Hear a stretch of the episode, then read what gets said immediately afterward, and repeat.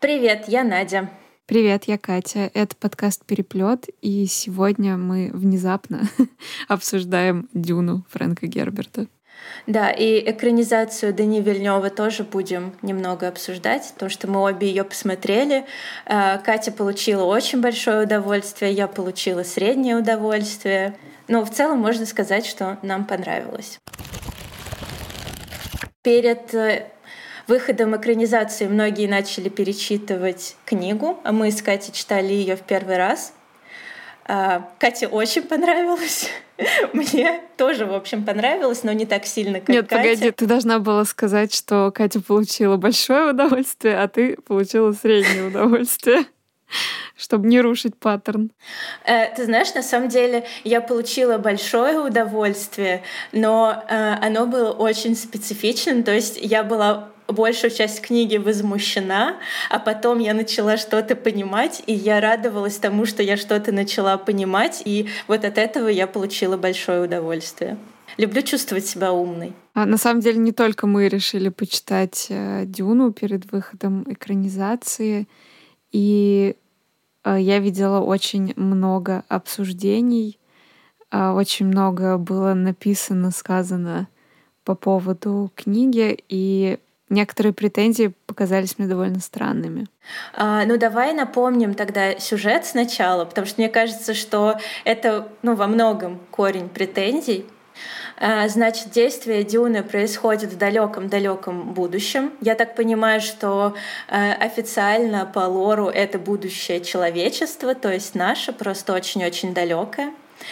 А, в нем люди отказались от компьютеров, и космические полеты стали возможны только исключительно а, благодаря употреблению э, пряности, специй, меланжа, спайса в разных переводах по-разному. Это наркотическое вещество, которое добывают на планете Аракис, которая полностью пустыня. 80 лет добычей пряности руководил дом Харконненов. А, но император Галактической империи, падишах император, внезапно решил отдать э, Аракис в подчинение врагов дома Харконненов, дома Атрейдесов. Это связано с тем, что императору не нравилась растущая популярность герцога Лета Атрейдеса, и он решил избавиться от него руками Харконненов. А, главный герой э, — это сын герцога Лета по имени Пол. Ему 15 лет. А, он вместе с семьей летит на Аракис, и в результате военного а, военного переворота оказывается в пустыне, где местные жители, фримены, узнают в нем своего избранного, своего мессию, который поведет их в рай. Вот такая история. А, ну и я надеялась, что ты начнешь говорить э, про претензии. Одна из них это, естественно, э, э, троп про белого спасителя, который придет и поведет глупеньких бедуинов в рай и что без него они абсолютно никак не могут справиться. Вот такой избранный обязательно нужен всем, и это, скорее всего, должен быть белый мужчина, и вот это, э, как сказать, man-power story — это одна из основных претензий к Дюне. Ну, я бы, наверное, начала с того, что мне вообще кажется довольно непродуктивным примерять современную этику к каким-то старым произведениям, потому что, ну, мне лично кажется, что единственная цель таких э, претензий, таких обсуждений, выискивания вот Э, таких моментов, которые не соотносятся с нашей современной этикой, в том, чтобы каким-то образом развенчать книгу, каким-то образом показать, что не такая уж она и хорошая, как все думали. Но мне кажется, что это контрпродуктивно, потому что, во-первых, какой смысл э, доказывать, что книга, написанная в 1965 году, устаревшая? Ну, мне кажется, это и так понятно, что она устаревшая. А, тем более, что, как мы знаем, да, любая фантастика напишется на самом деле о современности и о каких-то чаяниях, надеждах и проблемах, которые волновали людей в то время. А, это первый такой момент. Мне кажется, единственным продуктивным такое чтение, такое прочтение книги может быть только если ты пишешь сценарий к фильму как раз, э, чтобы верно расставить акценты, да, чтобы современному зрителю было комфортно, чтобы у него не возникало каких-то проблем, потому что все равно экранизация — это самостоятельное произведение, и тут, конечно, нужно делать его современным э, зрителю, а не современным той эпохи, в которую основа для экранизации была создана. И да, там, я не отрицаю, там много сомнительных вещей с точки зрения современной морали, да, и каких-то очень э, примитивных психологических приемов, но это не обесценивает книгу. И мне кажется, здесь просто нужно настроить оптику, как в случае вот с э, унесенных ветром, да, унесенные ветром э, были забанены на ряде стриминговых платформ, потому что, ну, понятно почему. И там в итоге они появились, но дисклеймером, да, вначале объяснялось, почему э, герои так себя ведут, почему они так относятся к чернокожим э, рабам в то время. И мне кажется, здесь примерно так же ты в своей голове должен сделать такой же дисклеймер, такую же какую-то подготовительную работу, что да, эта книга написана давно, поэтому понятно, что здесь какие-то вещи, которые нам уже кажутся ну, абсолютно дикими, они здесь будут. А мне кажется, одно из самых таких... Один из персонажей, который вызвал, наверное, больше гнев, это был Владимир Харконин, потому что в книге это однозначно отрицательный персонаж, да, там, ну, вообще нет никакого... Злодейский злодей. Да, это абсолютно вот черная, черная тьма. И он, э, мало того, что педофил, он предпочитает мальчиков. Ну и в целом молодых юношей. А, то есть у нас э, персонаж э, гомосексуальный, да, он показывается как вот абсолютно зло. Точнее, скорее как, абсолютному злу приписывается в том числе гомосексуальность. И это на самом деле э, абсолютно черта времени, потому что э, в то время и очень долго еще и после, мне кажется, мы это и в 90-х видели, отголоски, что э, любой квир-персонаж ну, демонизировался. Точнее, может быть, даже какая-то обратная ситуация, да, чтобы показать, что персонаж максимально плохой, максимально какой-то извращенный, не знаю, который вообще любые принципы морали попирает, вот он обязательно квир. Но это просто, это троп. Но знаешь что? А, да, а, но в принципе еще мы все немного похожи на оборону Владимира Харконена, поскольку ну, все любят поесть, и он там тоже постоянно думает, чтобы покушать. Вот, я, кстати, хотела сказать еще и про фэтшейминг. Потому что, ну, злой персонаж, да, он такой толстый, он вот не контр... Ну, мне понятна логика Герберта, когда он создавал этого персонажа, да, что Харконины же вообще, они жадные, они ненасытные, они готовы вот буквально там сожрать этот Таракис со всеми его э, жителями. Поэтому понятно, что вот эта ненасытность, да, барона, она во всем она и в еде, и в сексе. То есть он абсолютно такой воплощение, вот, наверное, жадности, чревоугодия. И, ну, это такой, такой психологизм в этом романе. Надо просто признать правила игры. И возмущаться этим, ну, не знаю, по мне довольно странно. А, ну, во-первых, я да, согласна с тобой абсолютно. И вообще Харконнены — это такой темный фон, на котором стоят э, идеальные благородные трейдесы. Это все прекрасно. В белом пальто. В белом пальто. Вот. И я, хот... я вспомнила, что какое-то время назад я начинала и читать, и смотреть «Дюну». У меня закончилась «Игра престолов», то есть э, я посмотрела все серии, которые вышли, и прочитала все книги, которые Джордж Мартин написал к тому моменту. И я такая, блин, хочу что-нибудь вот такое же, как «Игра престолов». И я начала читать «Дюну», и не смогла, потому что там были картонные персонажи, а я ждала как раз чего-то такого, вот как в «Игре престолов», то есть такого психологизма, такого накала страстей. И это было очень большое разочарование, из-за чего я вот когда-то давно не прочитала ее. А, мне не очень понятно, почему... Ну, формально понятно, почему люди обращаются к Дюне после «Игры престолов», но мне в целом кажется, что это очень разные произведения и вообще про разное. Ну и, конечно, они написаны в разное время, в разные этапы вообще развития фантастики, каких-то идей, которые заботили поколения, да, там поколение Мартина, поколение Герберта, это все-таки очень разные люди. И «Игра престолов», она как раз больше вот про людей, про персонажей, про психологизм. А Дюна, как мне кажется, она больше про идеи, чем про людей и характеры. Ну, в смысле, про людей я имею в виду сейчас... А, она, безусловно, про людей, но про людей как общество, про людей как э, вид. А «Игра престолов», она про конкретных персонажей даже зачастую. Хотя, конечно, да, параллель можно провести. А, мне кажется, что а, во-первых, я посмотрела фильм Линча, и там есть момент, где Атрейдесы идут к нам спиной, вот перед отправкой из Каладана на Аракис, и они идут, знаешь, в таких плащах с мехом. И я такая, о, что-то мне это напоминает. Может быть, Джордж Мартин вдохновлялся, не знаю. А, мне кажется, что, а, во-первых, и там, и там есть тема избранности, и Герберт и Мартин э, деконструируют образы избранных. Я, если честно, очень сильно бомбила, когда читала Дюну, из-за того, что э, Пол такой целиком Марти Сью, он со всех сторон избранный, у него все получается. В общем, мне даже показалось, что Фрэнк Герберт не дал ему настоящих испытаний. Ну, то есть ему все, все препятствия, которые он встретил, ему дались настолько легко, он настолько легко и без каких-то страданий их преодолел, что мне было обидно. Я хотела, чтобы он страдал больше и достовернее.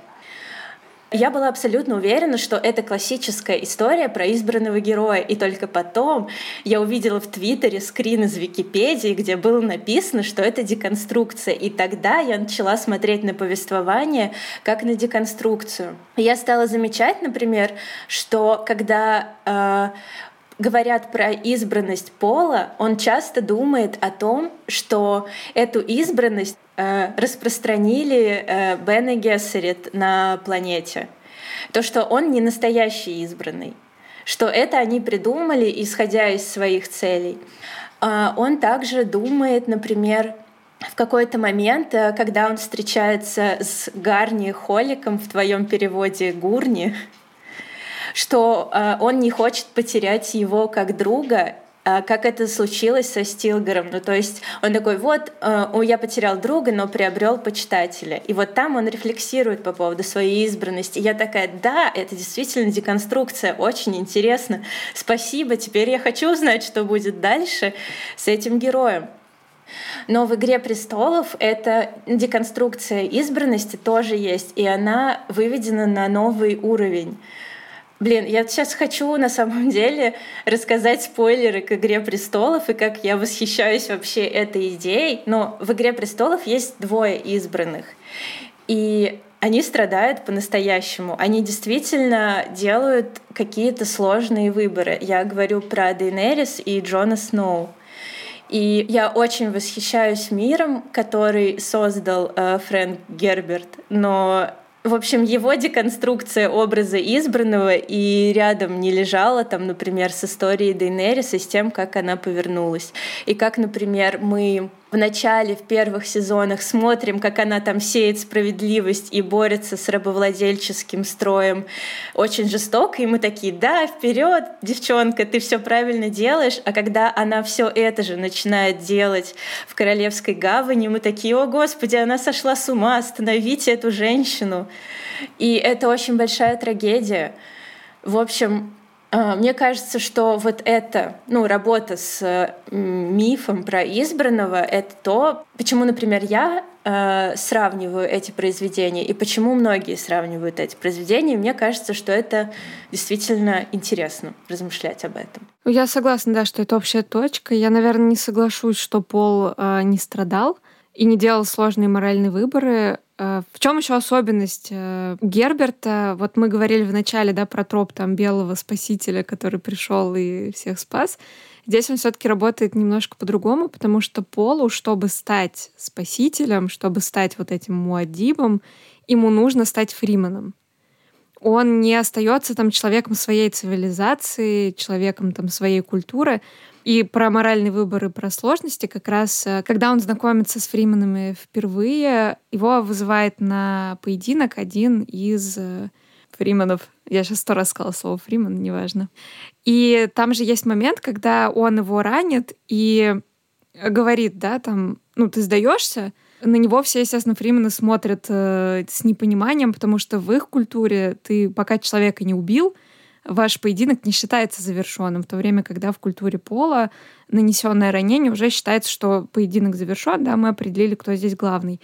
И полу приходится переступать через свои культурные какие-то нормы и вообще через его представление о морали, его представление о культуре, чтобы стать вот одним из фримнов, чтобы действительно стать их мессией.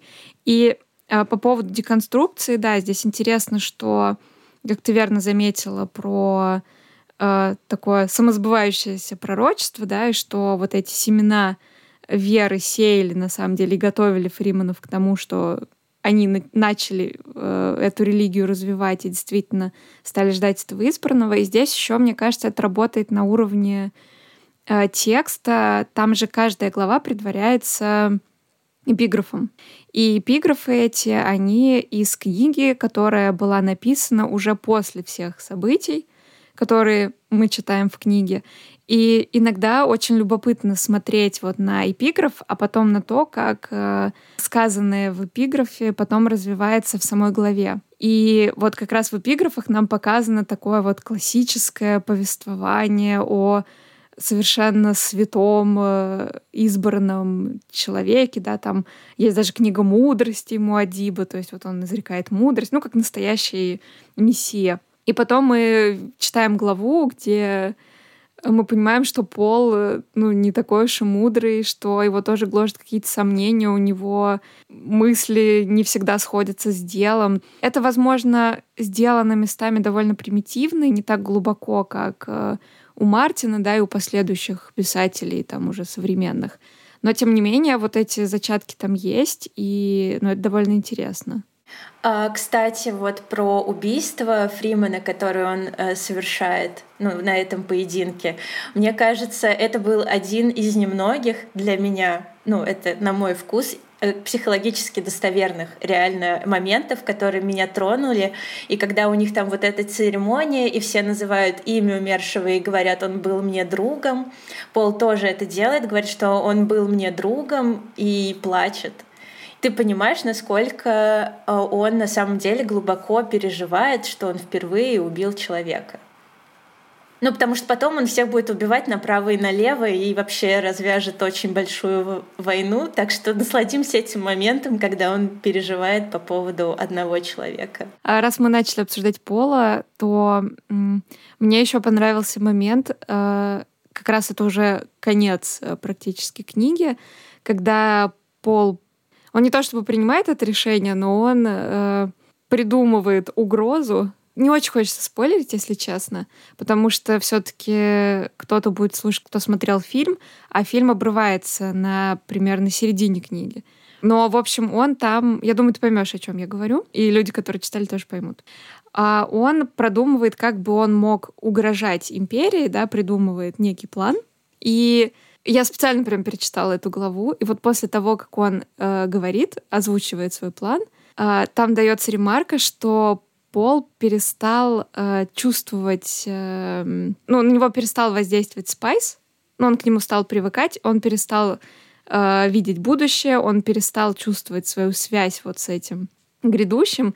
То есть кажется, что вот это его такое очень неоднозначное решение, оно продиктовано тем, как он уже изменился. То есть пол, который был в начале книги, да, и пол, который в конце книги, это уже разные герои. Там действительно уже начинается какое-то, возможно, опьянение даже властью, да, и как вот это все бремя, скажем так, власти, которое есть, оно на него влияет, и он действительно уже теряет связь вообще с реальностью и с тем, что, ну, за что он изначально вообще боролся, скажем так, чего он изначально хотел. А изначально-то он не хотел войны, как мы помним. Да, он постоянно думал, что ну, типа, как бы джихада не случилось. В общем, хотел это предотвратить и понимал, что он будет пытаться не быть таким избранным, который развяжет войну, но в итоге ну, это, конечно, такой себе спойлер, но он стал причиной большой войны. Про спойлеры Дюны я просто хотела сказать, что э, интересно же, что в эпиграфах нам, по сути, с самого начала уже рассказывают, чем все закончится.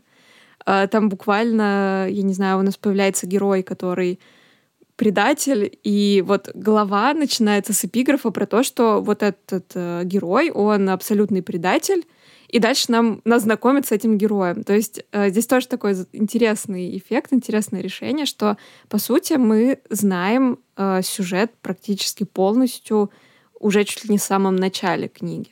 Ну, да, согласна. А, ну и вообще Фрэнк Герберт говорил, что его книги вообще он исследовал концепт власти, концепт власти над другими людьми.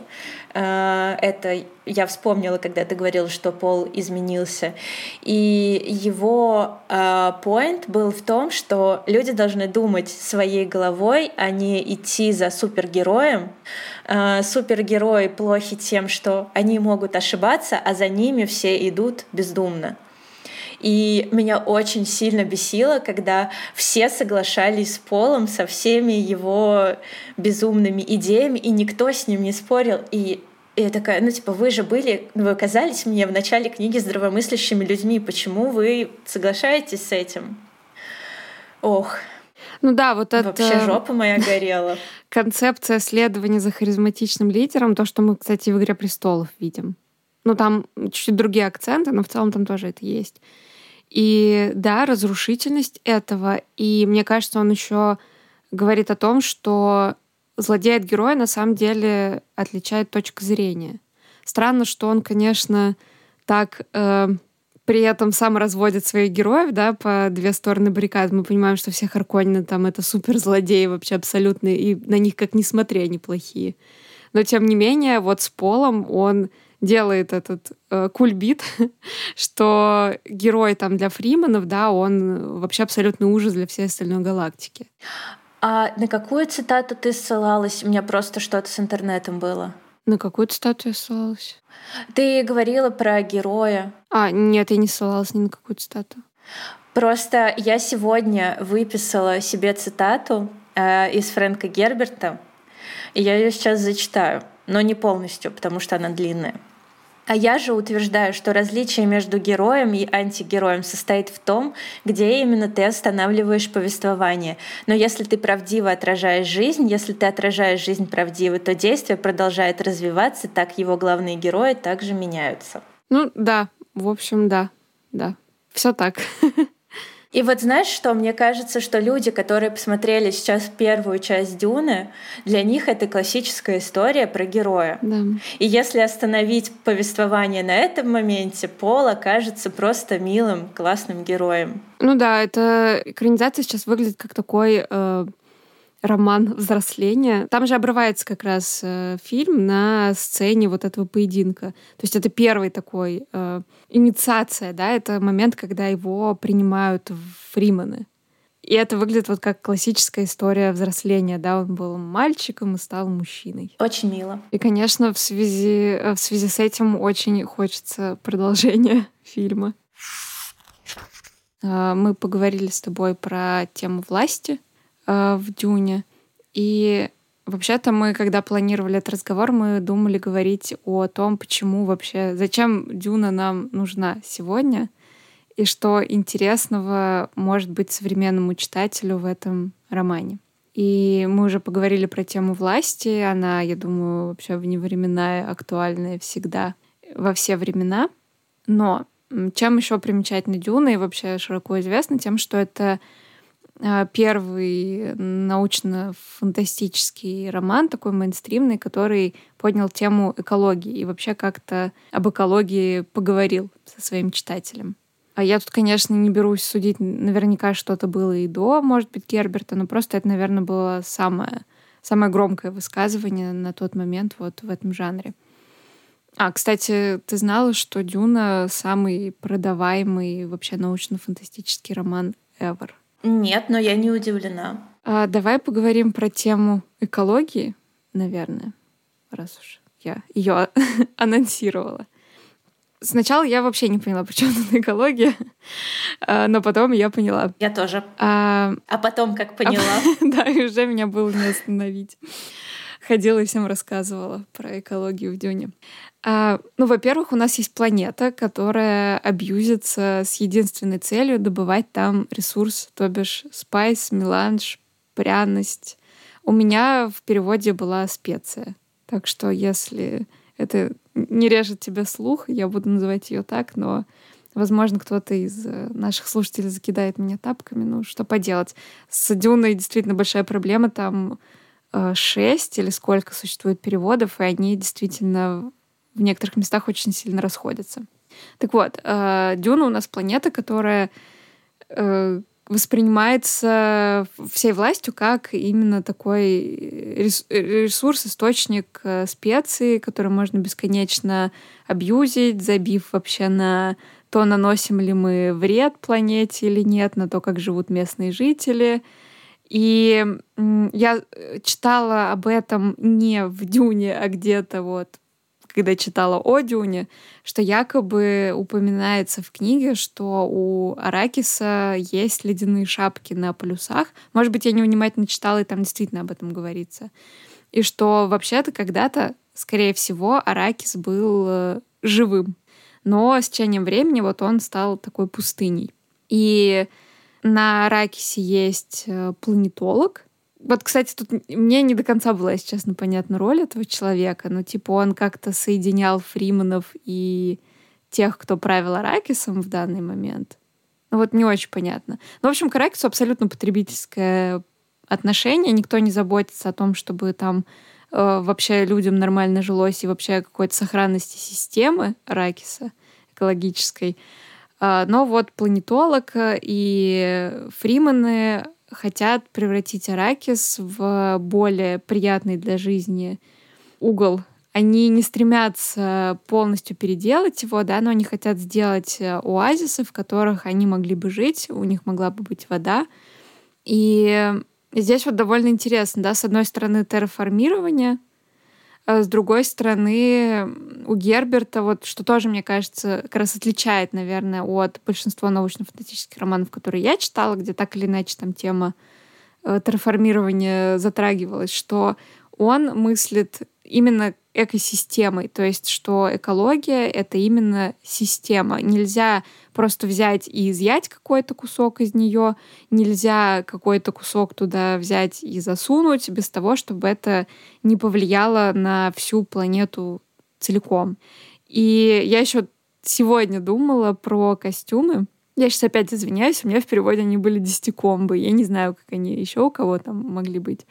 Ну, в общем, костюмы, которые носят фримены в пустыне, э, это же, по сути, тоже, ну, такая закрытая экосистема и э, zero waste просто производство. Ну, то есть э, в чем смысл работы этих костюмов? Костюмы поглощают влагу человека, да, которую он выделяет, там, пот, моча, и перерабатывает ее в питьевую воду, которую фримены пьют.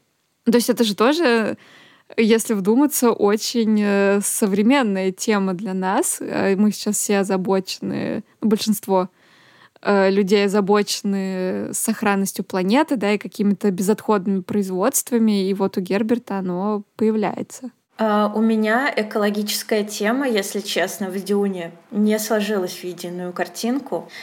Uh, я очень старалась понять, и так и не поняла, а, но я побуду просто человеком интересным фактом. Во-первых, э, идея э, романа появилась у Фрэнка Герберта, когда он собирался написать статью о борьбе с опустыниванием штата Орегон. Там была такая проблема, что песчаные дюны двигались на шоссе и ну, влияли на инфраструктуру. И, в общем, люди пытались с этим как-то бороться, высаживали специальные растения. Статью Герберт так и не написал, надо отдать ему должное, но написал целый роман. И я, кстати, тоже, э, я была не в курсе, что за сущности Дюны, и оказалось, что они очень загадочные, э, они перемещаются, общаются с друг с другом, договариваются, как им лучше расположиться. В общем, очень таинственные сущности. Ну, он начал, собственно, думать о пустыне, начал думать о, о религии и вспомнил, что внезапно все ну, многие религии зародились именно в пустынной местности, решил соединить вот эти темы. Ну, в принципе, получилось интересно. А вот дальше у меня не складывается. Ну, вроде все как бы стройно, но дальше он, похоже, начал размышлять о западном человеке и эксплуатации ну не пустыни, а вот попытках обуздать образовывающуюся пустыню и довел это, может быть, до какого-то абсолюта, когда э, люди действительно обращают внимание только на то, что они могут получить от природы. Не связанный у меня рассказ получается, но я вместо того, чтобы развить свою мысль, просто приведу еще одну цитату Герберта. Точнее, он цитировал какую-то цитату, не знаю ее автора, но э, звучит она так. «Экология — это наука о понимании последствий». Мне кажется, эта мысль хорошо описывает то, что происходит в Дюне. И планетолог, э, в моем переводе он был Лайет Кайнс. Возможно, в... когда Фрэнк Герберт читал это имя, он был Лиет Кинс. А, я вообще провела некоторое время на Ютубе, слушая, как Фрэнк Герберт произносит э, разные слова из лора. И на одном Ютуб-канале, значит, он произносил слово «аракис», и там несколько раз проигрывали, как он это произносит, и в итоге все стали слышать это как «иракус», ну, «иракис». В общем, как будто бы это Ирак. Ого. Ты поняла? Да. Вот, что-то еще там было. А, еще, кстати, в Дюне есть такой персонаж, он ментат, то есть человек, компьютер, ну, человек, который способен производить очень большие вычисления, и в моем переводе его звали э, Сафир Хават. Но на самом деле он фуфир. В фильме, по-моему, он был Зу Зуфир вроде или нет? Ну, он, короче, Фуфир. Неожиданно. Ну да, тут с переводами вообще какая-то беда, конечно. А, мне кажется, ты все правильно сказала про экологическую тему. Ну, в смысле, это реально, да, это отношение потребительское к природе, не задумываясь о том, чем это может обернуться, да, и не, не воспринимая вообще это, ну, просто сбрасывая со счетов абсолютно при Э, разработки этой планеты, да, при эксплуатации ее, скажем так. А знаешь, кто это делает? Это делает западный человек. Все, что делает э, вот эта галактическая империя, это, скажем так, метафора действий западного человека. Вот, кстати, тоже интересная штука, что Герберт действительно, создавая свои миры, и, ну, в частности, Фриманов, он же действительно очень отталкивается от их условий жизни. И я, когда читала тоже про аврамические религии, да, и особенно про религии, где есть э, э мессианство, да, у нас есть какой-то мессия, который придет нас спасет, а, всегда эти религии, ну, есть мнение, я, не, я просто не эксперт, не могу знать, насколько оно авторитетно, но есть мнение, что такие религии зарождаются в сообществах, а, которые угнетали. То есть какие-то небольшие группы людей, которые подвергались гонениям. И типа именно у них возникает вот этот миф о мессии, о том, что кто-то извне э, придет и спасет их, потому что сами они ну, в таком положении, что они не могут спасти себя. И фриманы же, по сути, у нас тоже благодатная почва для засеивания вот этой религии, потому что они э, живут на планете под властью Харконинов долгое время, которые действительно их угнетали, по-другому и не скажешь. Слушай, хотела просто добавить, что их не только Харконнены угнетали, Харконнены там всего там 80 лет, в начале книги. Мне кажется, там перед этим были и другие э, благородные дома. А в мире Дюны такой феодальный строй, только владеют дома как бы феодами не в смысле куска земли, а в смысле целой планеты. Э, да, как раз хотела сказать, что ну, в общем, в конструировании мира он на самом деле довольно убедителен. А, я имею в виду не то, что это убедительное будущее для человечества, а те правила игры, которые он создает, те условия, в которые он ставит э, свои народы, миры, они, мне кажется, довольно правдоподобно сделаны, учитывая вот действительно то, как оно веками проверено. И, кстати, по поводу феодального строя, довольно парадоксально. Мне кажется, что вряд ли человечество к этому когда-то вернется. Ну, как-то это вообще выглядит это выглядит экзотично. Это, наверное, просто... Возможно, Герберт сам увлекался эпохой там рыцарства, да, еще чего-то.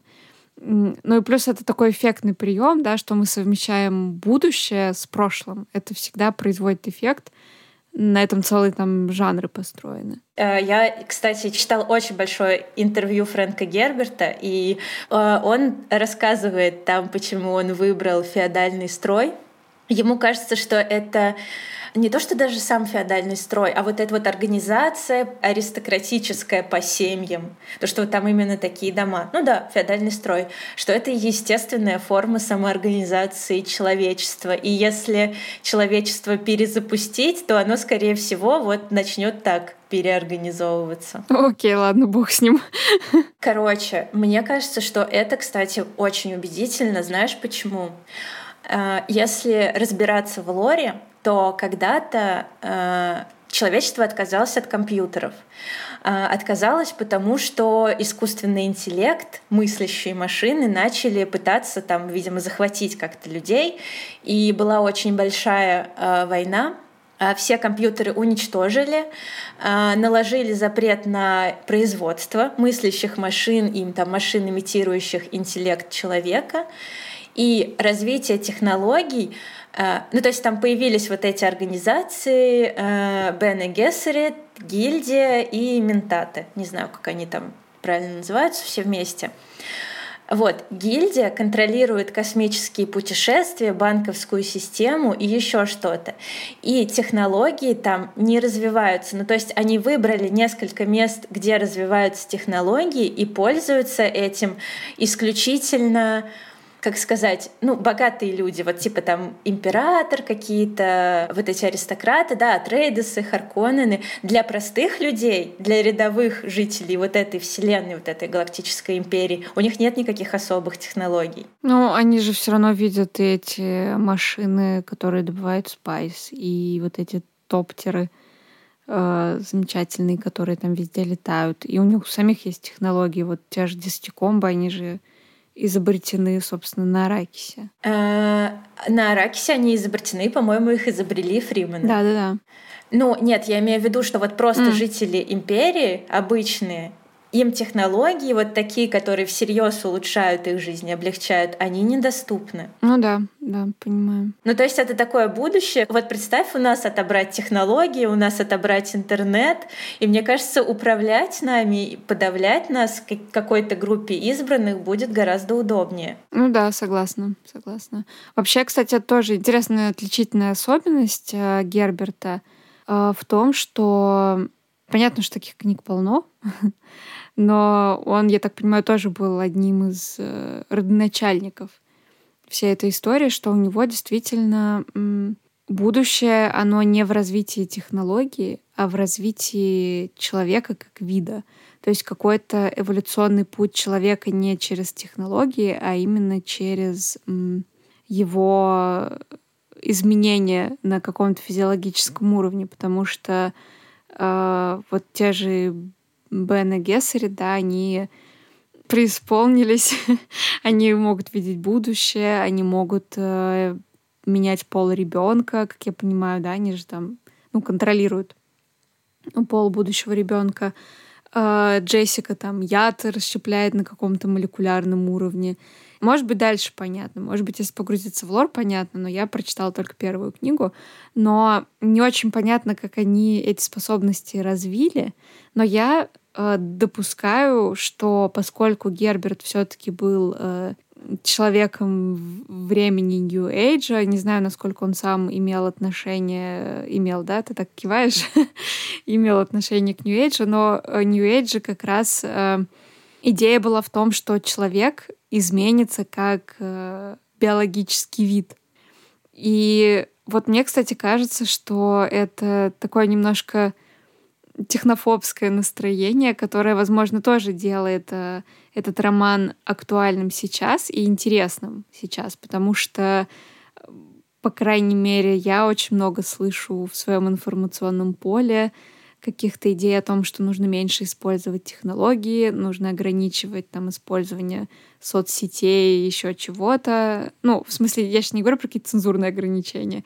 Я имею в виду, что нужно э, замедляться, нужно жить здесь и сейчас, а не э, бесконечно постить в Инстаграм свои переживания. То есть какая-то усталость от технологий и, возможно, какой-то другой э, взгляд на то, как человечество может развиваться, мне кажется, это вот тоже сейчас довольно интересно. Так, ну, во-первых, надо сказать, что там нет технологий, чтобы люди не фокусировались на технологиях, и можно было э, раскрывать вот э, человечество как вид без технологий.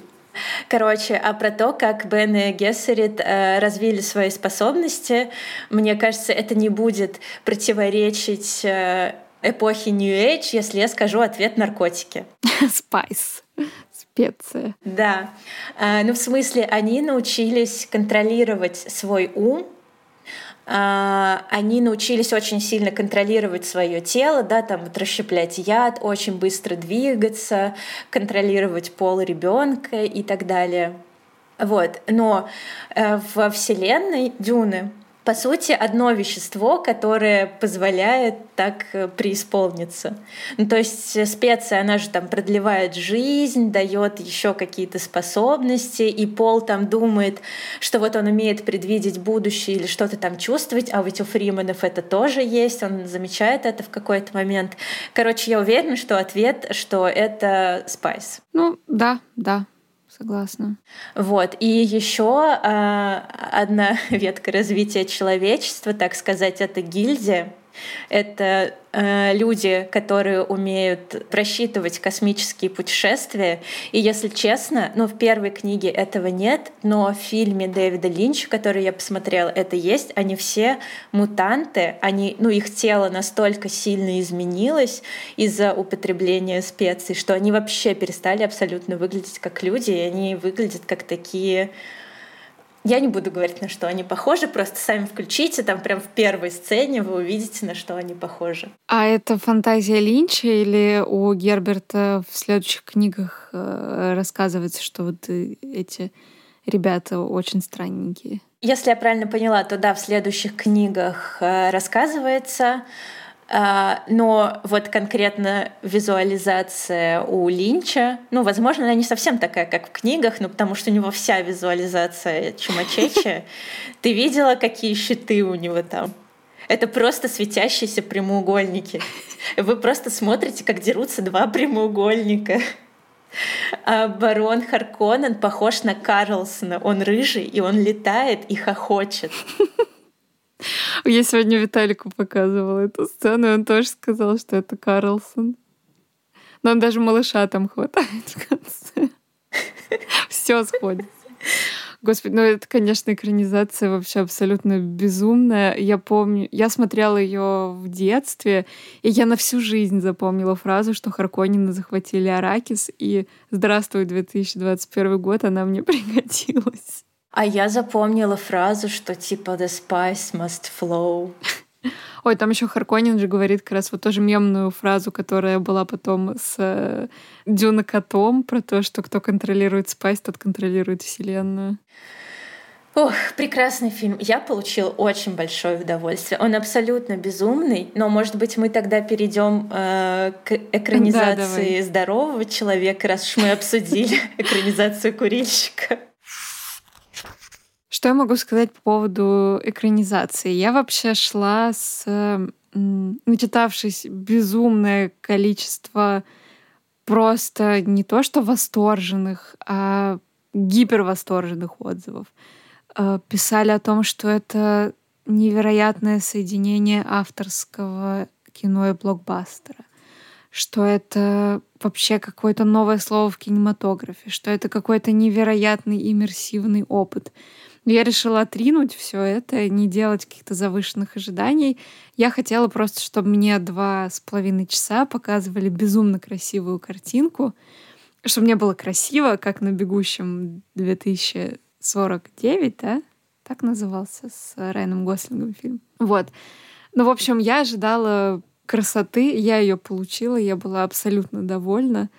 А, мне понравилось, что действительно сценарий получился внятным, и люди, которые не читали книгу, мне кажется, спокойно могут разобраться в истории, в системе персонажей, не запутаются. То есть вот мне кажется, это очень дружелюбное к зрителю кино, очень красивое, и я еще очень много думала о том, насколько там здорово рассказана история через именно кинематографические средства. Например, когда Атрейдисы прилетают на Аракис, и нам показывают э, внутренние интерьеры вот этого дворца, в который они заселяются, это абсолютно пространство, в котором вообще нет места человеку оно огромное, оно абсолютно неуютное, ты прям не понимаешь, как вообще там люди могут жить. Это какой-то музей современного искусства или какой-то ангар, что это? И как раз это показывает, что, да, планета, она враждебна чужакам, она таит в себе какие-то тоже загадки, и она не для этих людей. И то, как показаны Харконины, с одной стороны, мне это не понравилось, потому что Э, в книге Харконины все-таки более витальные персонажи. Они там любят покушать, повеселиться. Ну, в общем, такие они более...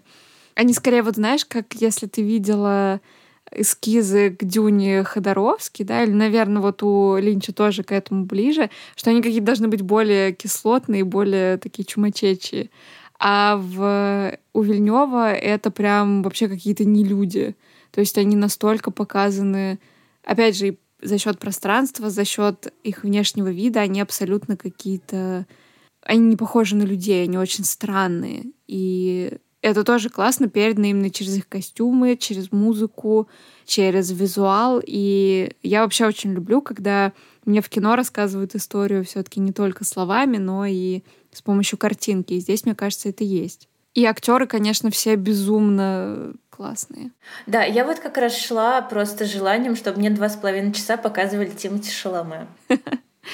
Ну, там такие вообще классные актеры подобраны.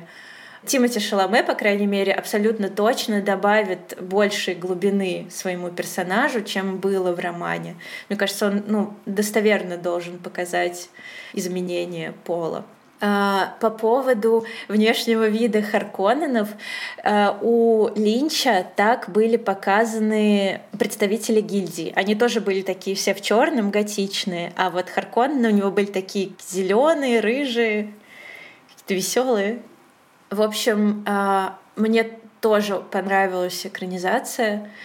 Она сделана, мне кажется, очень близко к тексту, с максимальной такой нежностью к первоисточнику, реально очень дружелюбная к зрителю. И, ну, как мы уже говорили, э, в фильме только половина книжки. И это очень хорошо, потому что никто не пытался прям вот эту вот всю огромную историю запихнуть в два часа и все скомкать. Но мне кажется, что есть и недостатки. Ну, в частности, например, в конце, по сути, когда ты сказала, что это была инициация убийства Фримена, я подумала, да, это классное прочтение. Но я, если честно, вначале подумала, что он просто кульминация, какая-то самая важная сцена, это просто убийство какого-то ноунейма. Вот. Ну, то есть я не поняла, почему здесь закончилось, но, ну, в принципе, мне кажется, что это было правильное решение, чтобы все поняли, все прониклись миром, и я очень надеюсь, что Вильневу дадут еще больше денег на то, чтобы снять вторую часть и так далее. Ну, кстати, да, мы не сказали, но если мы вернемся к книге, то для меня в этой книге был ценен еще и мир, и он действительно какой-то абсолютно завораживающий. И вот у Вильнева тоже ему удалось передать вот это ощущение какого-то очень таинственного, очень сурового, но красивого мира, который тебе прям хочется рассматривать, тебе хочется э, походить по этим дюнам. Ну вот это прям супер. Да, но надо сказать, что Фрэнк Герберт очень талантливый демиург, он очень большую исследовательскую работу проделал. И я, например, училась на курсе игровых сценаристов, и у нас был в общем, отдельный урок, посвященный неймингу.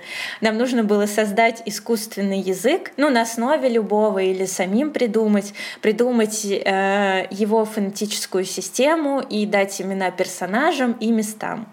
Вот. И если честно, я сделала, ну, дурацкую, веселую какую-то историю, дурацкие веселые имена. Ну и когда я смотрю на работу, которую, ну, лингвистическую работу, которую проделал Герберт, как он там, ну, использовал персидский, какие-то арабские слова, это просто, ну, как он вообще это смог сделать, не будучи профессиональным лингвистом, я не знаю, но это действительно очень круто. Я прям завидую. Да, Дюна, мне кажется, это тот роман, в котором можно бесконечно копаться, искать какие-то отсылки, параллели. И я читала в одной из статей, что вообще в Дюне очень много цитат из Библии. Нужно понимать немножко различия культур. Для англоязычного мира эти цитаты все очень хорошо считываются — у нас с этим похуже, плюс даже переводчики, которые, собственно, Дюну переводили, они зачастую сами этих цитат не видели и в итоге искажали. То есть они не, не брали, да, там э, принятый у нас перевод этих же цитат в Библии, а они просто переводили, ну, дословно, как они поняли. То есть здесь вот потерялись эти вещи, но действительно, да, там можно много покопать каких-то культурологических отсылок. Конечно, там час нашего подкаста — это бесконечно мало, если бы мы решили даже вот хотя бы какую-то малую часть этих отсылок вообще поискать и обсудить. Да, кстати, про религии. А, в конце романа есть приложение, в котором э, дается больше информации про сам мир. И ну, я как-то мельком послушала, но мне показалось, что это мир, где религии прям конструируются, прям придумываются под какие-то цели. Ну да, там же Бен и Гессерит, они вообще и религии контролируют, и рождение, генетику, да, там же они, ну, фактически как Евгеника, да, они выводят э, нужные им э, людей, да, вот эти генная модификация вот на таком уровне. Они же планируют там, кто с кем э, поженится, у кого какое потомство будет, э, все вот эти вещи. То есть, да, такой инжиниринг глубокий. А, скажи, будешь ли ты читать Дюну дальше? А, я была уверена, что нет, но похоже, что буду. Короче, я посмотрела на Ютубе интервью с Фрэнком Гербертом, которые существуют. Я думала, что он неприятный парень, а он на самом деле такой приятный парень. Он меня просто сразу очаровал. Я послушала час двадцать его интервью записанного, посмотрела интервью на Ютубе. И, в общем, меня так впечатлили мысли, которые он высказывал. Ну пусть мне кажется, что с психологической достоверностью героев у него все плохо, но мне, в принципе, интересно, как он дальше будет развивать этот мир. Поэтому да, я, наверное, буду. А ты? Да, да, я точно буду. Не знаю, насколько мне хватит их там примерно миллион со всеми от, ответвлениями, насколько я знаю. Но, по крайней мере, постараюсь прочитать то, что вот сам Герберт написал, потому что за ним же дописывал его сын, там еще какие-то авторы. Я вот не сильно разбиралась, но книг там довольно много. А, чем хотелось бы закончить? А, я думаю, что «Дюна» — это точно фильм, который стоит посмотреть. Хотя, наверное, мы выйдем, когда он уже закончится в прокате. Но если у вас будет такая возможность, то обязательно посмотрите. Мне кажется, это достойная вещь. Ну и книгу Герберта, да, несмотря на какие-то архаические штуки, несмотря на, возможно, какие-то ваши моральные барьеры, а, мне кажется, прочитать стоит, как минимум, чтобы понимать, э, если вам интересен жанр фантастики, да, чтобы понимать вообще, как он развивался, это точно книга, которую нужно прочитать, потому что она повлияла на огромное, огромное количество и книг, и фильмов, и ну, вообще на поп-культуру, мне кажется, в целом. Да, и я вообще думала, что я буду говорить в этом подкасте, что Дюна устарела, но морально, морально устарела. На самом деле она не устарела в том смысле, в тех проблемах, которые она поднимает. И, к сожалению, ни одну из них мы не решили, а только усугубили человечество вперед. Поэтому придется, придется дальше читать Дюну. Пока так. Спасибо, что послушали. Э, ставьте нам оценки там, где вы можете это сделать. Нам будет очень приятно, если вы поставите нам высокую оценку. Всем пока. Пока.